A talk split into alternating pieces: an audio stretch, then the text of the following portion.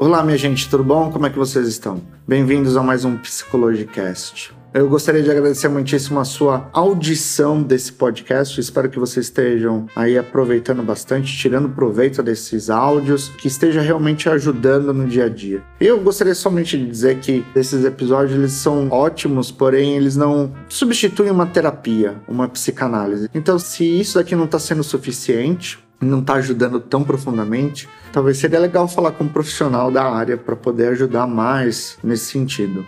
E eu também gostaria de agradecer ao Lucas de Sá, no Lab de Sá, que tem providenciado que esse podcast possa acontecer, fazendo as edições. Então, se você também está buscando alguém para editar os seus áudios, pode contactar lá o Lucas de Sá, no Lab de Sá, que o trabalho é genial. Então, também muito obrigado aí ao pessoal do Lab de Sá. E o que, que nós vamos falar hoje? Você já esteve numa situação em que você está preso e não consegue sair, parece que a vida não vai para frente, nada melhora. Sei lá, parece que você se vê novamente em problemas do passado, em situações que já eram para ser resolvidas e não estão. O que fazer nessa hora? Como é que a gente sai dessa, vamos dizer, areia movediça, desse círculo vicioso, dessa bola de neve que não leva a gente para lugar nenhum? Bom, primeiro de tudo, a gente tem que entender que esse círculo vicioso que a gente está é um padrão. E por que a gente está nesse padrão? Bom, Freud acaba respondendo isso pra gente. Eu vou ler aqui um trechinho para vocês, rapidamente, do que, que ele disse. Deve-se compreender que cada indivíduo, através da ação combinada de sua disposição inata e das influências sofridas durante os primeiros anos, conseguiu um método específico próprio de conduzir-se para o amor, isto é, nas pré-condições para amar que estabelece nos instintos que satisfaz e nos objetos que determina a si mesmo no decurso daquela. Ou seja, em outras palavras, citando John e Paul, tudo que all you need is love, love is all you need. Tudo que você precisa é amor. Então, a repetição que nós estamos encarnados ou dentro imergidos, que não leva a lugar nenhum, na realidade é uma busca de amor. É uma busca pelo amor do outro, é uma busca por amar o outro, é também uma busca por tentar nos amar ou nos proteger. Vou tentar fazer aqui também alguns exemplos que trazem aí à tona alguns personagens de séries. E aí eu já vou também falar um outro detalhe, que nenhum dos exemplos exemplos aqui que eu digo são de pacientes meus. Na realidade, todos são de literatura, ou são inventados, ou como hoje a gente vai falar aqui de um personagem de uma série de televisão que é o The Big Bang Theory. Então, para a gente poder sair dessa areia movediça, desse círculo, nós precisamos fazer o que uma técnica, vamos dizer, central da psicanálise, que é o lembrar, repetir e elaborar. Esse, na realidade, foi um texto do Freud, em que ele explica exatamente o que acontece dentro de uma sessão e como tem que funcionar dentro de uma sessão. A gente precisa entender que esse padrão desse círculo vicioso somos nós mesmos que estamos causando. Algumas pessoas podem dizer: "Ah, é o karma. Ah, foi porque não é para ser. É porque o meu signo é Y e o meu ascendente é X". Nada contra se você acredita nisso, mas nós precisamos entender que isso na realidade somos nós que estamos causando, o nosso inconsciente que está impulsionando a gente para algum tipo de amor e que está fazendo a gente chegar num ponto sem saída. É que essa busca por amor, ela não é muito bem calibrada. E por isso que às vezes a gente precisa de uma ajuda extra, que seria de um profissional da psicanálise, para poder sair desse beco sem saída. Vamos falar aqui que a gente tem que fazer como no filme Back to the Future, De Volta para o Futuro. Porque a gente precisa entender que é um padrão essa repetição, ir para o passado para entender da onde que veio isso para poder projetar um futuro, um futuro melhor para nós. E aí o exemplo que eu quero dar é do Leonard Hofstadter no The Big Bang Theory. Ele tem um padrão de repetição, ele tem uma carência muito grande, ele tem uma insistência também muito grande com a Penny para querer o amor dela, para poder agradá-la também. É, tem uma baixa autoestima muito grande aí, que fica se repetindo em vários momentos, de cumprir e alcançar alguns certos objetivos, principalmente no trabalho na vida romântica. Ele tem um colega de apartamento com que ele divide, que é o Sheldon, que acaba sempre colocando ele para baixo, sempre controlando tudo que ele faz como se fosse um, uma pessoa que atende às necessidades dele, em vez dele poder atender as suas próprias, ele tem que atender às necessidades do Sheldon. E por que que isso acontece? Então a gente tem que olhar no passado dele. E a série também mostra isso de uma maneira muito engraçada. Que é a mãe dele. A mãe dele que é uma psiquiatra e que ela faz testes com ele quando criança para poder escrever o livro dela. Tá praticamente usando ele como um, um, rato de laboratório. E aí ela também é super distante emocionalmente dele, não dando nenhum tipo de validação. E parece que ela também valida os outros irmãos dele, mas não a ele. Isso gera uma certa frustração e é bem compreensível que gere mesmo. Então, o que, que ele acaba fazendo de repetição? Ele tenta buscar a aprovação das mulheres do que ele não conseguiu com a mãe, né?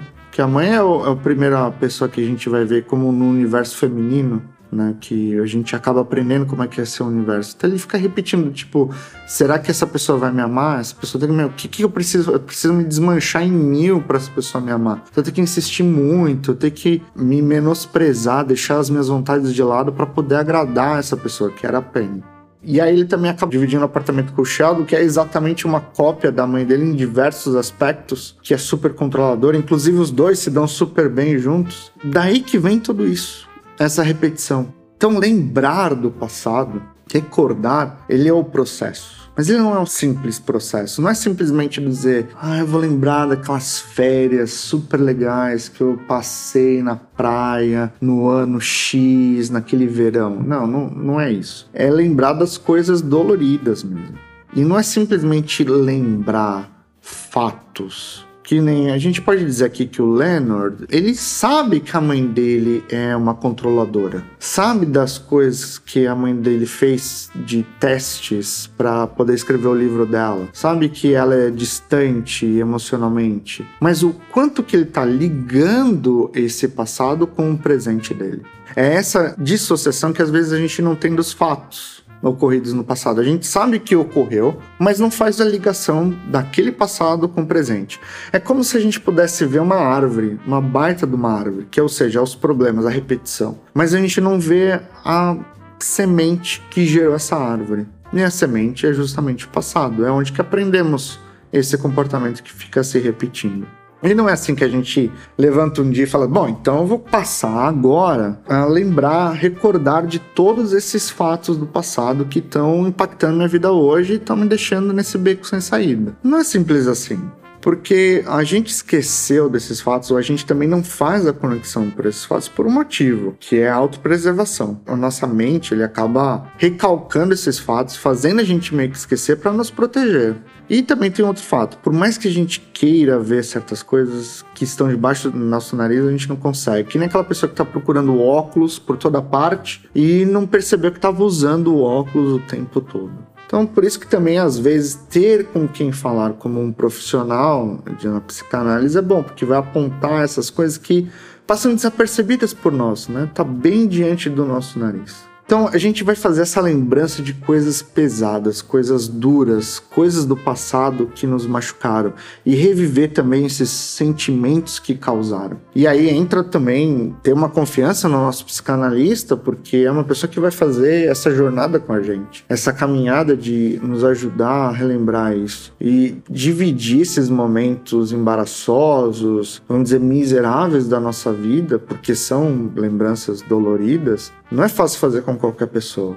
Então por isso que é importante também confiar no nosso profissional que está ajudando a gente nesse processo. Quando a gente passa a lembrar e fazer essas conexões, vai acontecer duas coisas.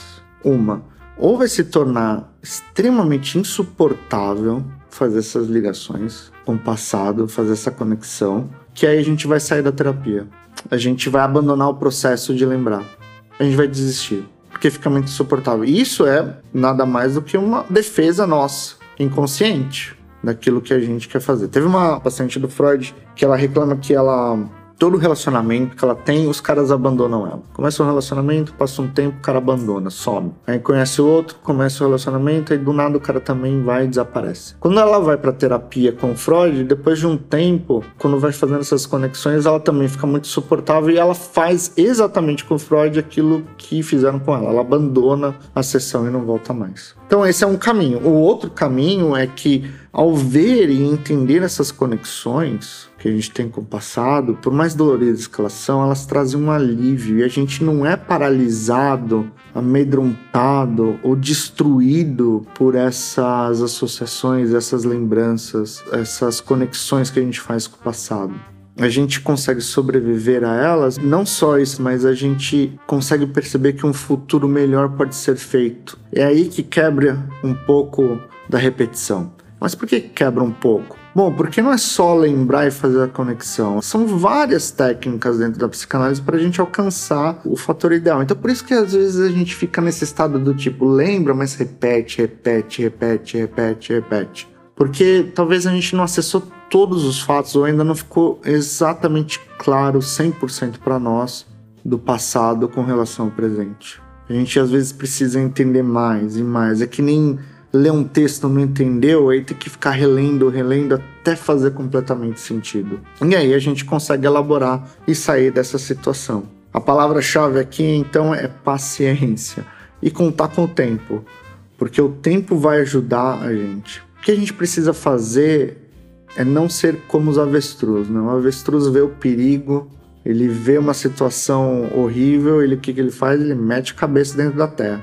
A gente não pode fazer isso, a gente tem que olhar mesmo é para dentro de nós mesmos e encarar de frente essas mazelas. É como abrir um baú antigo.